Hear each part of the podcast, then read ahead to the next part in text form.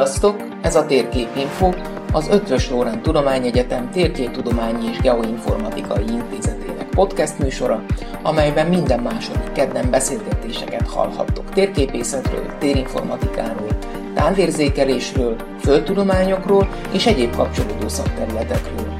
Beszélgető társaink a magyar térképészet elismert képviselői, kutatói és szakemberei lesznek. Podcastes csapatunk nevében remélem, hogy érdekes tartalommal tudunk nektek szolgálni. A Térképinfo podcast működését a Vodafone Podcast Pioneers program támogatja, amely elkötelezett a sokszínű tartalmak népszerűsítése mellett. A Vodafone-nak köszönhetően minél többen hallgatók bennünket, annál hatékonyabban tudunk új eszközöket beszerezni, ezzel is növelve az adás minőségét.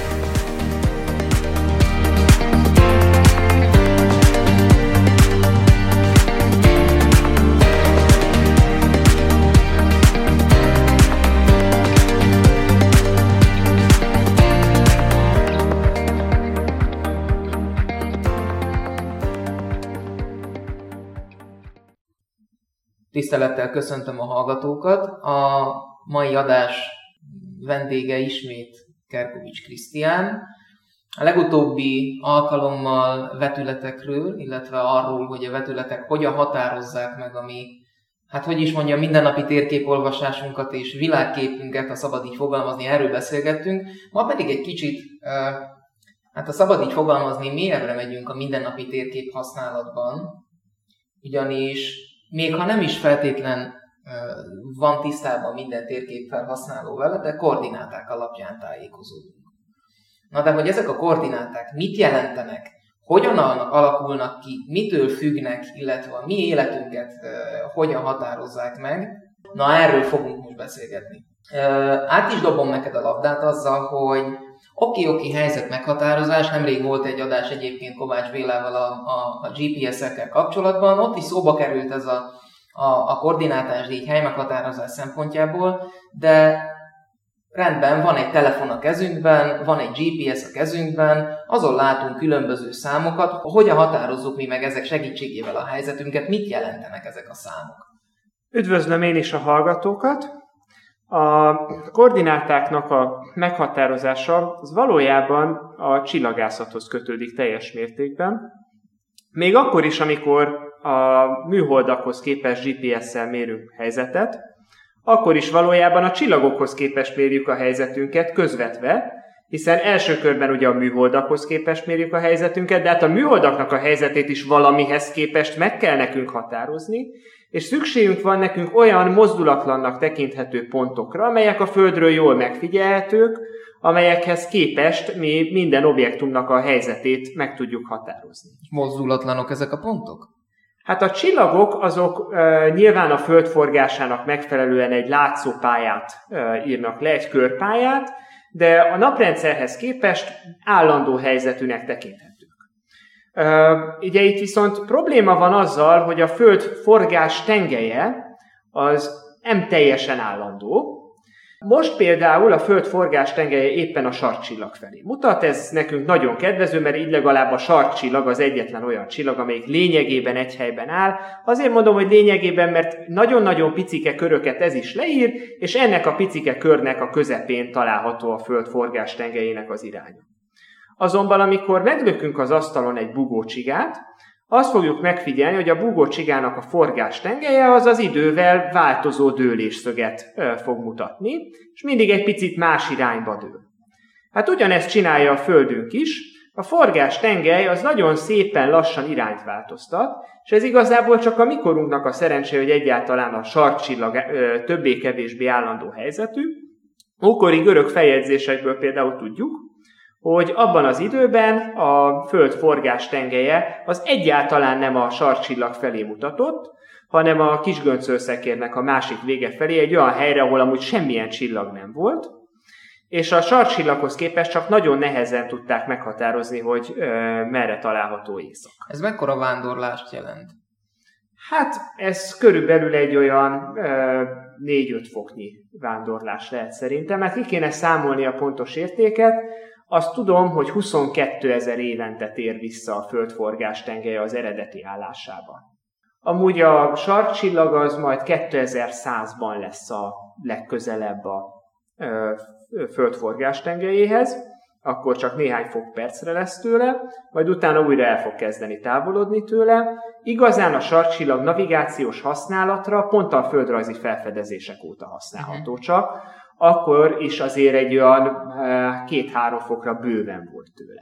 Tehát ezt a 4-5 fokos eltérést, így hozzávetőlegesen 4-5 fokos eltérést, ezt így az, az elmúlt pár ezer év, egy-két ezer év alatt tette meg ezek szerint a... Természetesen igen. Tehát, hogy ez igazából az emberi történetírás szempontjából is behatárolható, és tapasztalható, mondom, a régi csillagászati feljegyzések alapján rekonstruálható, hogy a földforgás tengelye hogyan változtatta az irányt. Jó, tehát azt tudjuk, hogy forog a Föld, azt tudjuk, hogy nézzük a sarkcsillagot, ami állandónak tekinthető, tehát mozdulatlannak tekinthető, de ebből mi hogy tudjuk megmondani, hogy hol vagyunk? Hát nagyon egyszerű. Ugye, ha meghatároztuk azt, hogy a Föld forgás tengelye merre áll, a mi helyi vízszintesünk az valamekkora szöget zár be vele. Mi ez a helyi vízszintes? A helyi vízszintes az nem más, mint hogy lebocsájtok egy függőont, egy zsinóron található nehezéket, ez ugye kijelöli a helyi függőlegest, az erre merőleges sík az pedig a helyi vízszintes. Na most... Tehát egy asztallap. De, igen. Amit gyakorlatilag a vízmérték kijelöl. Az északi pólusban bocsátok le egy ilyen merőlegest, akkor az nyilvánvalóan a sarkcsillag irányába fog mutatni, illetve hát pontosabban a föld forgás irányába fog mutatni. Tehát ebben az esetben a helyi viszintes pontosan 90 fokot fog bezárni a föld forgás tengelyével. Ezzel szemben az egyenlítőn ugyanilyen könnyen belátható, hogy ott pedig a föld forgás tengelye, a forgás tengelyét tartalmazni fogja az e, helyi viszintesnek a síkja. Tehát ebben az esetben a helyi viszintes az nulla fokot fog bezárni a földforgás tengelyének az irányával, és a kettő között, ahogy vándorlunk a Földön, úgy fog ez a szög növekedni. Ez a szög, ezt úgy fogjuk nevezni, hogy ez a csillagászati szélesség, ez alapján meg tudjuk mondani, hogy az egyenlítő és a pólushoz képest pontosan milyen távolságra vagyunk.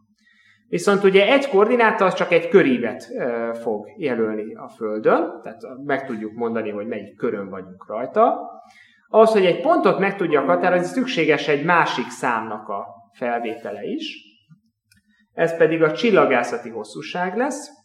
A csillagászati hosszúságnak egy picit bonyolultabb a definíciója. Valójában csak hosszúság különbséget tudunk definiálni.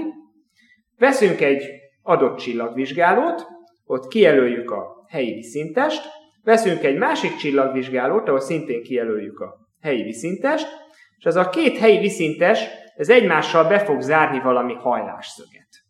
Ha ezeket én az egyenlítő síkjára levetítem, és ott vizsgálom meg ezt a hajlásszöget, akkor megkapom a csillagászati hosszúság különbséget, amelyet közvetlenül úgy tudok mérni, hogy például megmérem egy adott csillagot, hogy mikor delel az egyik csillagvizsgálónál, majd megmérem, hogy mennyi időt telik el, mire a másik csillagvizsgálónál ugyanaz a csillagvizsgáló delel, feltételezve, hogy a Föld egyenletes sebességgel forog, a szögkülönbség a szögsebesség ismeretében meghatározható. Tehát ha én mondjuk az északi póluspontban vagyok, annak ugye adott a szélessége, mert hogy 90 fok. Ahhoz milyen hosszúságérték tartozik? Hát mivel ott a helyi függőleges nem tudom levetíteni az egyenlítő síkjára, egy pont keletkezik, ezért a pólusban a hosszúság nem definiálható. Tehát, hogyha én vagyok egy ilyen köztes helyen, ahol definiálható mindkét koordináta érték, akkor én hogyan tudom megmondani, hogy hol vagyok? Hát mindenképp szükséges egy csillagvizsgálót felhúzni. Tehát a nulladik lépés az ez, felhúzzuk a csillagvizsgálót, megmérjük azt, hogy a földforgás tengelye merre áll, ebből ugye a helyi viszinteshez képest megkapom a szélességet, ezt követően pedig valamelyik másik csillagvizsgálóhoz képest meg tudom határozni a hosszúság különbséget az előbb említett időkülönbségméréssel, és akkor ebből adódik arra az egy pontra két koordináta.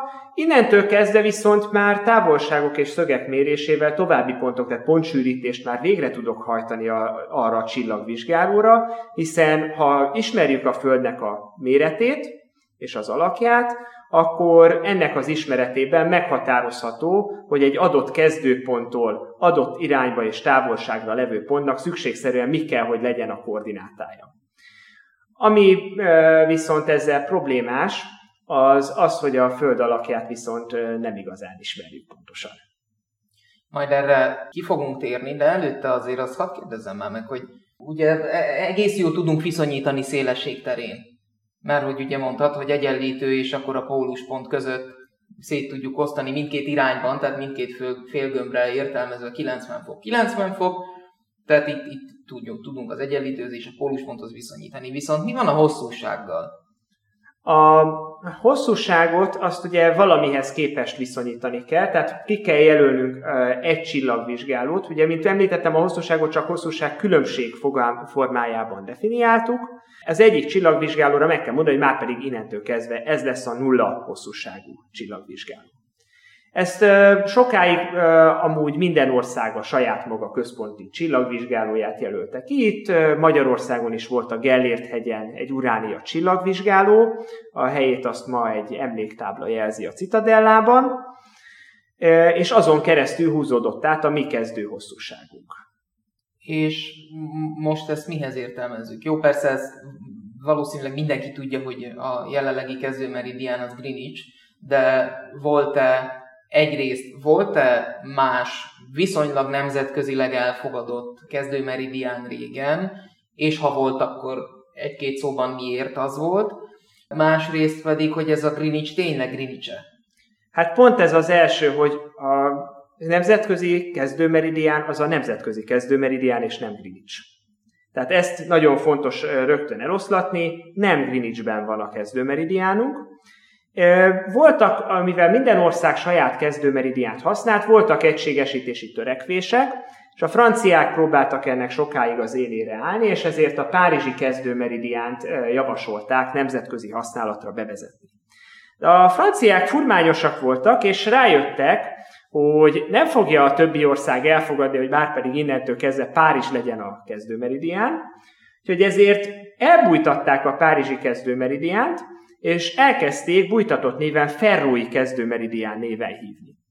Ez a bizonyos Ferró, ez egy ö, sziget a Kanári-sziget csoporton, és gyakorlatilag az óvilág legnyugati pontjaként ö, hivatkoztak rá, és elméletileg nagyon jól is hangzana, hogyha mondjuk ott vennénk fel egy nemzetközi kezdőmeridiát, mert akkor a teljes óvilág az a keleti féltekére fog esni.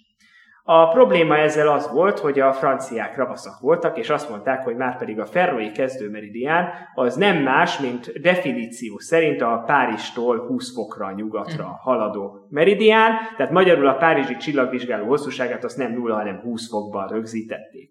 Ennek következtében a e, ferrói kezdőmeridián az a valóságban nem is halad át Ferrón, hanem Ferró az attól e, kicsi, nem sokkal, de kicsi nyugatra esik. Na most nyilván előbb-utóbb lebuktak a franciák, meg az angol dominancia átvette a szerepet, ekkor vált szép fokozatosan a Greenwichi csillagvizsgáló a hosszúságmérések kezdőpontjává, és rögzítették a Greenwichi csillagvizsgálón a nulla fokos hosszúságot. Na most ezzel az a probléma, hogy amikor mi szélességet és hosszúságot mérünk, akkor a Földet mi forgási ellipszoid alakúnak tételezzük fel, miközben a Földnek az egyenetlen tömegeloszlása miatt a helyi viszintes az nem egy forgási ellipszoid érintőit fogja kijelölni. Ezt a különbséget, ezt úgy fogjuk nevezni, hogy ez a függővonal elhajlás. Tehát amikor én lebocsájtom a függővonalat, az nem ab, abba az irányba fog mutatni, ami merőleges lenne a forgási ellipszoidnak feltételezett földre. Ennek viszont az a következménye, hogy a forgási ellipszoidhoz képest várt delelési időpontja a csillagoknak, az nem ugyanakkor lesz, mint a valós delelése, hiszen a delelést azt a helyi viszinteshez képest tudom meghatározni, hogy mikor áll a legmagasabban. És akkor dönteni kellett, hogy most akkor mit csinálunk mivel az időmérés is a Greenwichi csillagvizsgálóhoz kötődött, tehát hogy az a nemzetközi időmérésnek az alapja, hogy a Greenwichi csillagvizsgálóban mikor van dél, illetve a kezdőmeridiánt is Greenwichhez kötjük, ha azt akarjuk, hogy a nulla fokos meridiánon elméletben akkor legyen dél, mint a Greenwichi csillagvizsgálóban, akkor ahhoz a nulla fokos meridiánt egy picit arrébb kellett mozdítani, nagyjából egy 100 méterrel. És akkor úgy döntöttek, hogy inkább az időmérést hagyjuk meg, tehát amikor a nulla fokos meridiánon elméletileg dél van egy forgási ellipszoid alakúnak feltételezett földön, akkor a valóságban a Greenwichi csillagvizsgálóban van dél. Ez a, ez a függővonal elhajlás szerepet kap a hely meghatározásban? Hát nagyon is, hiszen pont, hogy az előbb azt mondtuk, hogy a szélességet, a csillagászati szélességet, azt a helyi viszinteshez képest mérjük, ami ugye meg a függővonalra merőleges uh, sík.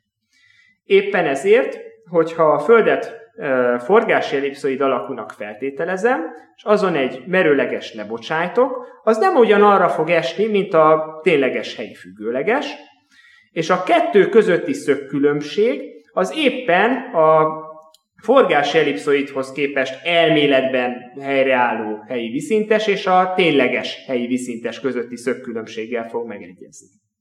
Na most, mivel a helyi viszintest én a valóságban tudom kimérni, ezért a csillagászati úton kimért és az elméleti számítások alapján kapott ö, földrajzi szélesség ö, egymástól el fog térni éppen a függővonal elhajlásnak az észak-déli komponensével.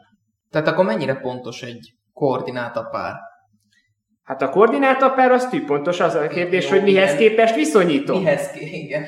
Tehát e, itt igazából a probléma az az, hogyha e, veszek egy csillagvizsgálót, én ott csillagászati mérésekkel rögzítem, hogy mennyi a szélesség és a hosszúság, Innentől távolság és irányméréssel elkezdek számolni egy forgás ellipszoid alakúnak feltételezett földön, akkor nyilván kapok a többi pontra is koordinátákat, és előbb-utóbb el fogok érni egy másik csillagvizsgálóhoz. Nyilvánvaló, hogy mivel a másik csillagvizsgálónál más irányú és nagyságú a függővonal elhajlás, ezért az a szélesség és hosszúság, amit én elméleti számítások szerint kaptam, az nem fog megegyezni a másik csillagvizsgálónak a szélességével és hosszúságával. Az eltérés az jellemzően ilyen 100 méter körül. És mi a helyzet akkor, hogyha nekem ez a 100 méter nem jó? Hát, ha ennél pontosabbak akarunk lenni, akkor szükséges egy úgynevezett geodéziai dátumnak az alkalmazása. Geodéziai dátum igazából nem más, mint egy csomó a terepen meglévő pont, amelyeknek én valahol papíron, számítógépen rögzítem egy adatbázisban a koordinátáit. Ez vagy úgy jön ki, hogy veszek egy központi csillagvizsgálót, és akkor annak a csillagászati koordinátáit rögzítem. Mondjuk itt a Gellért hegy. Például a Gellért hegy, egy időbe különben ez szolgált is Magyarországon egy helyi dátumként, a bizonyos HD 1863-as dátum. Az pont ezt vette alapul. És akkor onnantól kezdve ehhez a, meg van határozva, hogy a szélességeket és hosszúságokat már pedig ehhez a csillagvizsgálóhoz képest kell mérnünk és innentől kezdve a többi csillagvizsgálónak a mérési adatait kihagyjuk. Egy némiképp fejlettebb megoldás, hogyha több ponton végzünk csillagászati észleléseket, ezekre ugye lesznek akkor csillagászati szélességeink, hosszúságaink, ahogy azt az előbb definiáltuk, majd összekötjük őket valamilyen földmérési hálózattal is, és megnézzük, hogy egy forgási ellipszoidnak feltételezett földön mekkora koordináta különbségek kellene közöttük legyenek. Hát természetesen nem akkora, mint amekkorát mértük, és akkor ezt megpróbáljuk valami hiba kiegyenlítő módszerrel, praktikusan legkisebb négyzetek módszerével. Amúgy mellesleg a legkisebb négyzetek módszerét pontosan erre a problémára találta ki annak idején Gauss. Tehát valamilyen hiba kiegyenlítő módszerrel kiegyenlítjük ezeket a különbségeket, és meghatározunk a csillagászati alappontjainkra ilyen korrigált koordinátákat. Ezeket innentől kezdve földrajzi szélesség és földrajzi hosszúság néven nevezzük, tehát a földrajzi szélesség és hosszúság az valójában ilyen korrigált koordináta a csillagászatihoz képest. Az így megkapott földrajzi szélességeket és hosszúságokat valamilyen rendszerben rögzítjük, és innentől kezdve, hogyha ezekre a rögzített pontokra bárki rámér, akkor azokhoz képest már ugyanazokat a, az adatokat kell, hogy visszakapja. Itt ülünk lágymányoson, ide értelmezek egy hely, mondjuk itt van a szép kis csillagvizsgálóm, és akkor itt hú de pontos lesz nekem egy helyi dátum. Ez a, ezen az alapfelületen számolva, én mindenhol nagy pontosságot érek el, vagy ennek van valami földrajzi korláta? Mikor hát, látja, bocsánat. Nyilvánvalóan a függővonal elhajlás, ami ugye befolyásolja a csillagászati mérésemet, ez helyről helyre viszonylag lassan változik. Tehát a csillagvizsgálómnak a környezetében ott valószínűleg a, azok a csillagászati koordináták e, várhatók, amelyeket én amúgy a kiindulási pontomból számítással is nyernék. Minél messzebbre megyek, annál inkább szükséges több csillagászati pontot bevonnom a kiegyenlítésbe, hogy az eredményeim használhatók legyenek, de igazából csak olyan értelemben lesznek használhatóbbak az eredmények, hogy a földrajzi szélesség és hosszúság az a lehető legközelebb álljon a csillagászati úton mért szélesség hosszúsághoz. Tehát itt igazából, hogyha most az itt az egyetem területén felállított csillagvizsgálóhoz képest átháromszögelnék valamilyen módon Ausztráliába, mert ez nem tudom, hogy az óceánokon keresztül hogyan lenne lehetséges, akkor nyilván kapnék arra is valamilyen szélesség-hosszúsági koordinátát, ami itt a mi helyi dátumunkon érvényes, csak az nyilvánvalóan az Ausztráliában mért csillagászati szélességtől és hosszúságtól már jelentősen el fog érni. Milyen dátumot használunk most itthon? Hát Magyarországon jogszabály rögzíti azt, hogy a HD72-es dátumot kell használni. Ez a Piris határában van egy szőlőhegy nevű alappont, tehát egy geodéziai torony található jelenleg. Itt voltak a kiinduló csillagászati mérések, de ez is, ahogy említettem, több csillagászati pont bevonásával, kiegyenlítéssel lett meghatározva, és rögzítették a pontoknak a koordinátáit, ez a 70-es években ilyen fénytávmérős mérésekkel határozták meg ezeket a koordinátákat, meg távolságokat, és ezeket rögzítették. Magyarországon a jogszabály azt írja elő, hogy ezt használjuk. Ennek az a problémája, hogy nyilvánvalóan az amerikaiak ezt a dátumot ezt nem ismerik, és nem ismerik el, úgyhogy a GPS-szel kiállok mérni, akkor az nem ezt a HD72-es dátumot fogja visszaadni, a GPS egy bizonyos VGS84-es dátumot használ, ez pedig olyan dátum, hogy a csillagászati mérőállomások azok a világon szerte mindenfele találhatók, tehát minden pontot bevonva lettek kiegyenlítve, ráadásul itt most a kontinensek közötti átháromszögelés a műholdakon keresztül megvalósíthatóvá vált, Úgyhogy ezzel lehetővé vált, hogy a VGS 84-es dátum az úgy van elhelyezve, hogy annak a középpontja ténylegesen egybeesik a Föld tömeg középpontjával, és a forgástengely is ténylegesen egybeesik a Föld forgástengelyével, még ez nyilván ilyen helyi mérések után a függővonal elhajlások valamilyen bizonytalan hatást akkor is ott hagynak, hogyha megpróbáljuk őket kiegyenlíteni. Mondjuk már azért néhány példát, ahol ennek szerepe van. Ahol előjöhet ez a, ez a HD72 is az, hogy tényleg 100 méternél pontosabban tudjunk meghatározni helyzetünket? Hát alapvetően a mérnöki és az ingatlan nyilvántartási feladatok azok, ahol nagyon nagy precizitásra van szükség. Ugye 10 centim már tyúkperek tördek ki a bíróságon, ezért nagyon fontos, hogy a, legyen egy referencia rendszerünk, amihez képest a telekhatároknak a koordinátái meg lettek határozva. Éppen ezért a magyar jogszabályok azok nem csak azt írják elő, hogy Magyarországon a HD72-t kell használni, hanem azt is, hogyha valaki például GPS-szel mér, és ezáltal VGS 84 dátumon kap egy körülbelül 100 méterrel eltérő koordinátát, akkor milyen módon kell azt áttranszformálnia a magyar rendszerre. Erre van egy bizonyos Vitel nevű rendszer, kötelező jelleggel ezt kell használnia az átszámítás során, és akkor ezáltal az eredmények remélhetőleg szabatosak lesznek, és minden mérés ugyanazt a koordinátát fogja meghatározni. Megmértem a pontjaimat ultra pontosan, tökéletesen tudom, hogy hol vagyok a HD72-es dátumon, de ez állandó? Tehát, hogy mennyire, mennyire szólnak bele ebbe a, a, a mérésbe a Földnek az egyéb földtudományos jellemzői? Hát a legkatasztrofálisabb földtudományi jellemzője a Földnek az a földművelés. Ugyanis arra jár Pista bácsi a traktorral, kimozdítja a követ, aminek a koordinátáit rögzítettük, akkor nyilván onnantól kezdve a koordináta pár már nem arra a pontra fog vonatkozni, mint amire eredetileg mértük. Ez ellen alapvetően úgy próbálunk védekezni, hogy mindig a föld alatt beásva jó mélyen van egy pótpont, amit nem olyan egyszerű elpusztítani. A másik probléma viszont az, hogy egészen eddig azt feltételeztük, hogy a, a kihelyezett kő, ami kint van a földön, az nem változtatja meg a helyét. Azonban vannak tektonikai mozgások, és itt különösen a kontinens vándorlásra kell gondolnunk, amelyek bizony viszik arrébb ezeket a pontokat.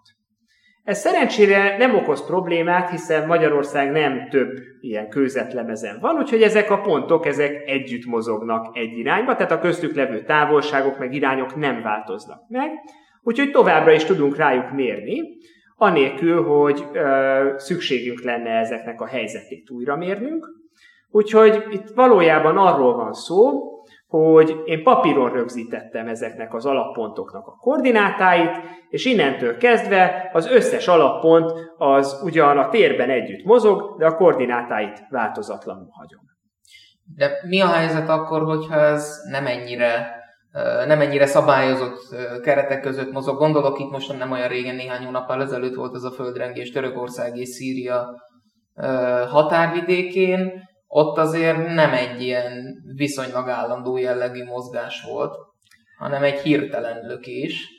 Valóban, és ezek egy kicsit a pontoknak az egymáshoz képesti helyzetét is meg tudják babrálni, és ezért a pontoknak a koordinátái között ellentmondások vannak, de hát ezek az ellentmondások igazából eredetileg is ott voltak. Egyrészt azért vannak ott ezek az ellentmondások, mert, mint említettem, eleve kiegyenlítő számításokon alapszik az egész, amelyek fognak maradék ellentmondásokat hagyni maguk után. Másrésztről pedig még ha minden mérés e, úgy rendben is lenne, hát akkor se tudom e, elképzelni azt, hogy amikor Józsi bácsi kimegy a teodolittal meghatározni a szögeket, meg kimegy mérőlánccal megmérni a távolságokat, vagy legyen az lézeres távmérővel, ne történne valami apró műszaki hiba, amire mi nem számítunk, tehát ezek a mérések, ezek mindenképpen hibával terheltek, a koordinátáink, amelyeket mi rögzítünk, hibával és ellentmondással terheltek egymás között. Tehát ez igazából eleve megvan, és hogyha szabatosan akarok számítani, akkor érdemes több alappontra elvégeznem az irány és távolságmérést. Mindenre, mindkettőre ki fog jönni egy várhatóan kissé eltérő, remélhetőleg nem nagy eltérésű érték, és akkor ezzel ez a helyzet ö, kezelhető. Sokkal nagyobb inkább az a probléma, hogy a GPS-hez képest, hogy a GPS műholdak, azok viszont úgy vannak rögzítve, hogy azok nem mozdognak együtt a kontinensekkel. Tehát emiatt az, hogy nekem mekkora szögelfordulásokkal kell átszámolnom a VGS 84 és a HD 72 dátum között, ez az időben nem állandó az európai közvetlemez mozgása miatt. És még mi viszonylag szerencsések vagyunk, mert az európai közvetlemez nagyon lassan mozog, de Ausztráliában volt is a közelmúltban ebből probléma. Ausztráliában ugyanis úgy döntöttek, hogy nem ilyen helyi dátumokat használnak, hanem ők már pedig a GPS-ből megkapott VGS 84-es dátumon értelmezett pontokra fognak mérni. Ennek az lett az eredménye, hogy egyszer, azt hiszem 1996-ban lerögzítették, hogy melyik mérőállomásról milyen GPS koordinátákat mértek, és mint ugye papíron rögzített, ez ugye egy tipikus dátum, innentől kezdve ezekre az alappontokra végezték el a részletpontméréseket. Ausztrál lemez nagyon gyorsan mozog. 2020-ra elértek oda, hogy a papíron rögzített, ugye nem akarták minden alkalommal újra mérni az alappontokat, a papíron rögzített alapponti koordináták és a szabatosan GPS-szel meghatározott VGS 84 koordináták között 120 cm eltérés lett. Mindösszesen 25 év alatt. Úgyhogy most az ausztrálok megjárták és kezdhetik újra a dátummérést. Uh-huh. Na hát, szerencse, hogy azért nem vagyunk ilyen helyzetben. Viszont kitaláltam egy újabb problémát, csak hogy bonyolítsuk tovább a képet. Jó, jó, de ha én mondjuk nem az Alföldön tartózkodom húzamosabb ideig, és nem vízszintes területen kell mászkálnom, akkor bizony nekem a magassági érték, ami mozgok, változik. Nem akarom elszólni magam, hogy mihez képest a magassági érték, mert majd ezt elmondod meg, hogy ez mit jelent. Szóval arra gondolok, hogyha a hegy tete, kékestető tetején vagyok, akkor azt mindenki érti és látja, hogy nem ugyanazon a magasságon vagyok, mint mondjuk itt a Dunaparton. Eleve hány méter magas is a kékestető? Mihez képest? Na ez az. Tehát ö, bizonyos térképek 1015 métert, más térképek 1014 métert jelölnek meg, és mind a kettőnek igaza van. Egyszerűen az a kérdés, hogy melyik tengerszinthez képest. Ugye, mint a hosszúságnál, a magasságnál is rögzítenünk kell egy nulla értéket, mert valójában a magasság különbség az, amit én definiálni tudok. Magasság különbségnek ö, definiálni fogjuk azt a távolságot, amelyet a függő vonal mentén mérek, tehát magyarul minden pontban a nehézségi erő irányában ö, ö, haladva. Ez a függő vonal, ez már is látszik, hogy egy problémás fogalom, mert senki nem mondta, hogy ez egyenes. Tehát mm. Ennek nyilván akkor van valami görbülete, hogy haladok lefele a Földön, más irányba mutat a nehézségi erő. Tehát a függő vonal mentén mért távolság az a magasság különbség. Na most ezután jön a következő probléma, nulla magassági pont meghatározása. Ezt célszerű a tenger szintjéhez képest mérni, mert az viszonylag állandónak tekinthető. Kihelyezünk valahova egy vízmércét, nyilván apály dagály jelenségek vannak rajta, meg éves járása is van ennek, úgyhogy hosszú ideig mi elkezdjük a vízmércén mérni, hogy hol van a tenger, és előbb-utóbb a vízmércén ki fogunk tudni jelölni egy középtenger szintet, egy nullát. A probléma az az, hogy mivel a tengervíznek a hőmérséklet a Földön nem állandó, és emiatt a sűrűsége sem, illetve a tengervíznek a sótartalma sem állandó, mert ugye a pólusoknál, ahol olvad a sapka, ott alacsonyabb a sótartalom, emiatt a sűrűsége még inkább nem állandó, nem ugyanarra a szintfelületre fog beállni a tengerszinten északon, és nem ugyanarra fog délen. Ez elég komoly, akár egy méteres magasságkülönbségeket is jelenthet, Úgyhogy mindig meg kell mondanom, hogy ö, melyik ö, tengerszinthez képest mérem. Ráadásul komplikálja ezt a képet, hogy most bejött a GPS-es helymeghatározás. A GPS ugye térben végzi a ö, méréseket, és emiatt ott is lesz egy harmadik koordináta. De a GPS az viszont, mint említettem, mivel viszintes hely meghatározásra lett elsődlegesen kitalálva, egy forgási ellipszoidhoz képest fogja tudni megmondani a helyzetemet. Így a GPS által mért magasság az még csak nem is a tengerszint felett, hanem valamilyen ellipszoid feletti magasságot fog jelenteni. Ráadásul nem is a függő mentén, mert a GPS geometriai úton fog számolni, nem fizikai úton, és így a forgási ellipszoidra merőleges egyenes vonal mentén fogja mérni a magasságot. Az ellipszoid felett mért magasság és a tengerszint felett mért magasságnak a különbségét, azt úgy hívjuk ilyen nagyon furcsa idegen szóval rá, hogy geoidunduláció. Ugye a nehézségi erő, ezt mindenki tanulta fizika órán, ez egy úgynevezett konzervatív erő, vagyis a nehézségi erő ellenében végzett munka, az csak attól függ, hogy mi a kiindulási és a végpont, de független az útiránytól. Éppen ezért kijelölhetők olyan pontok, amelyek között a nehézségi erő biztosan nem végez munkát, ugye ezek a felületek mindenütt a helyi nehézségi erőre merőlegesek. Ezeket szintfelületnek hívjuk. Azt a szintfelületet, amelyik egy adott vízmércének a nulla pontján, a középtenger szinten halad át, azt geoidnak nevezzük. Ez egy ilyen hullámzó felület, amely mindenütt merőleges a nehézségi erőtér irányára, és ennek következtében gyakorlatilag annyi geoidunk van, ahány tengerszintünk. Tehát melyik geoidhoz képest mhm. fogjuk mérni a magasságot, ez is egy nagyon jó kérdés. Mennyi ennek az átlagos értéke, ami nem a geoidnak, hanem a geoid undulációnak?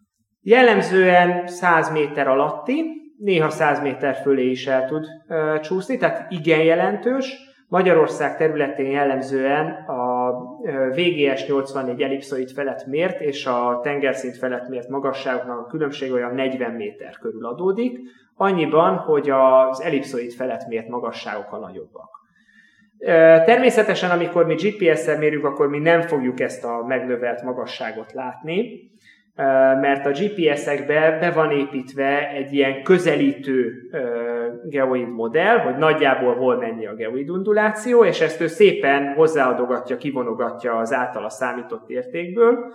A GPS az helyel közel tengerszint feletti magasságot fog mutatni, azonban ezek a geoid modellek nagyon pontatlanok, úgyhogy emiatt a GPS-eket magassági értelemben nem igazán célszerű használni.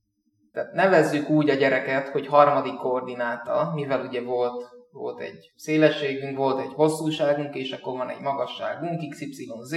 Nagyon szeretik ezeket a hallgatók. Említetted ezeket a különböző tengerszinteket. Hogy kell ezt elképzelni? Mármint az, hogy mennyi van ebből? Mert hogy itt 1014, 1015, mi ez a, mihez képest 1014 és mihez képest 1015? Máshol is ezekhez képest, mondjuk a Kilimanjaro is ezekhez képest, nem tudom, 5000 valahány méter, vagy, vagy ott egy másikhoz képest nézik, nézték, nézzük. Hát eleve vízmércét csak tengerparton tudunk felállítani, tehát emiatt a tengerparti országoknak lesz várhatóan ilyen tengerszint feletti magasság kiinduló pontjuk.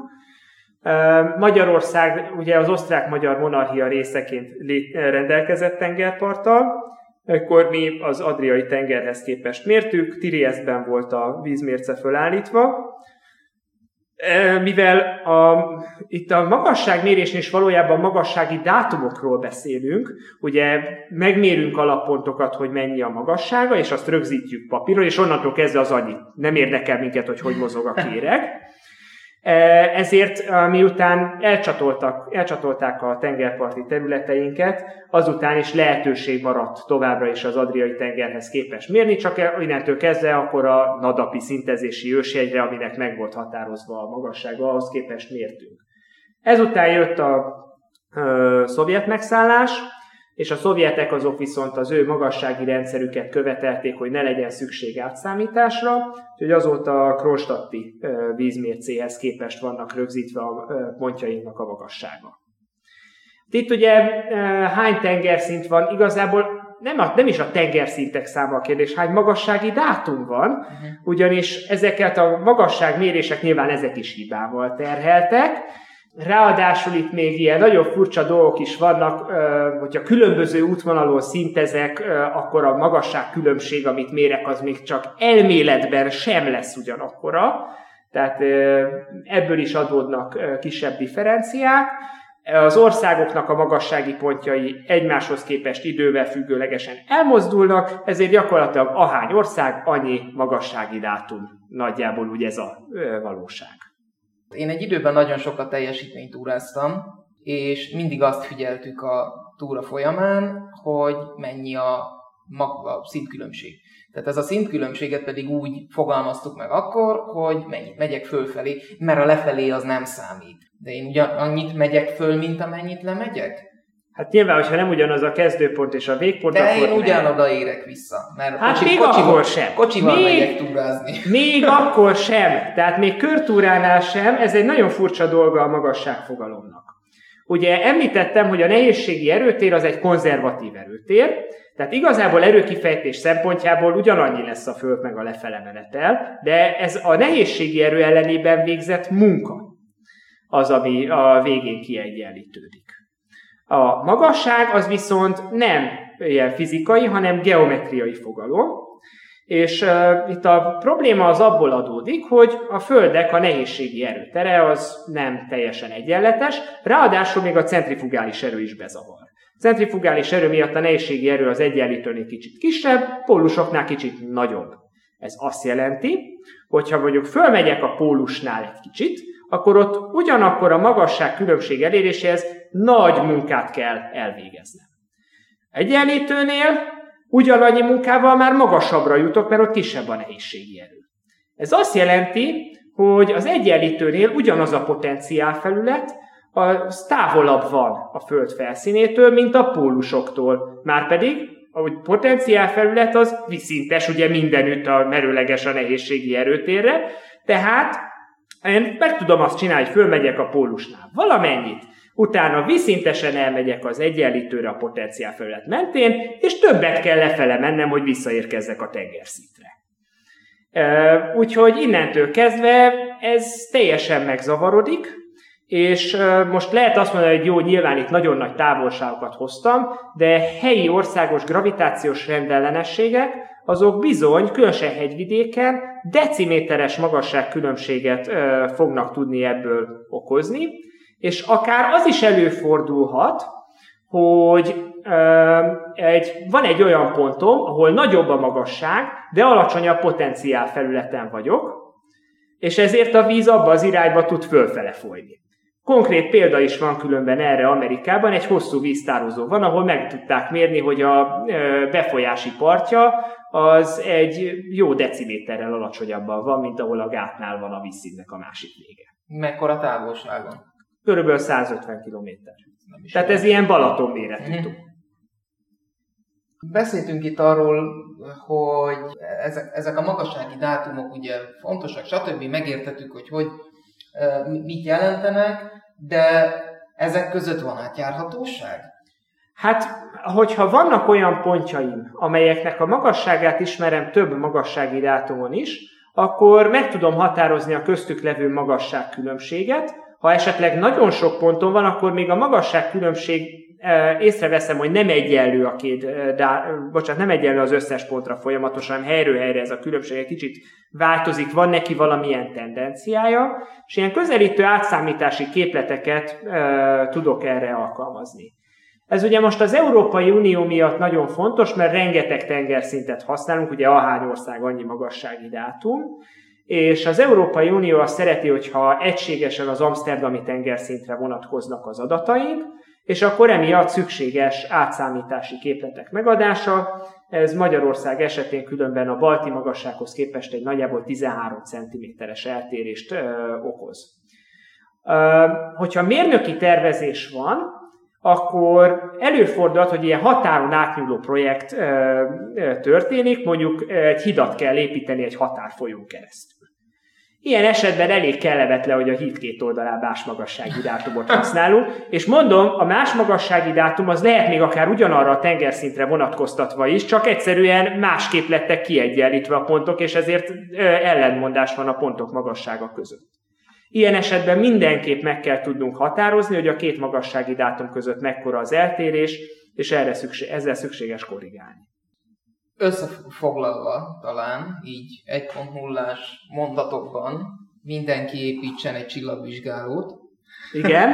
Mindenkinek legyen egy tenger a kertjében. Igen.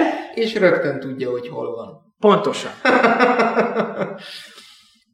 Minden esetre legalábbis úgy gondolom, hogy az utóbbi percekben egész korrekt és jól érthető összefoglalást kaptunk arról, hogy hogy a fenében is alakult ki az, hogy tudjuk, hogy hol vagyunk. Mert persze most nagyon egyszerűen hozzányúlhatunk a mobiltelefonunkhoz, és akkor a GPS alapján meg tudjuk állapítani, hogy akkor mik is ezek a forgási ellipszoidon értelmezett koordinátáink. Na de egyedig egyszerű abba belegondolni, hogy például a földrajzi felfedezések idején nem nyúltak a telefonjukhoz, és GPS műholdak sem voltak odafent. Tehát valahogy, valahogy mégis tudták, hogy hol vannak. Hát pontosan azokkal a csillagászati módszerekkel, amelyeket az elején említettem. Így van, tehát, tehát van, ennek egy, van ennek egy nagyon szép módszertana, amelyel aztán itt a hallgatókat fárasztani is sikerül többnyire neked. Igen, ezúttal is örömmel hívom ismételten a leendő térképész hallgatókat egyetemünk képzéseire. Nagyon örülök, hogy tudtunk beszélgetni, és nagyon remélem, hogy még lesz még ilyen alkalmunk. Köszönöm szépen. Köszönöm szépen, és viszont hallásra a hallgatóktól.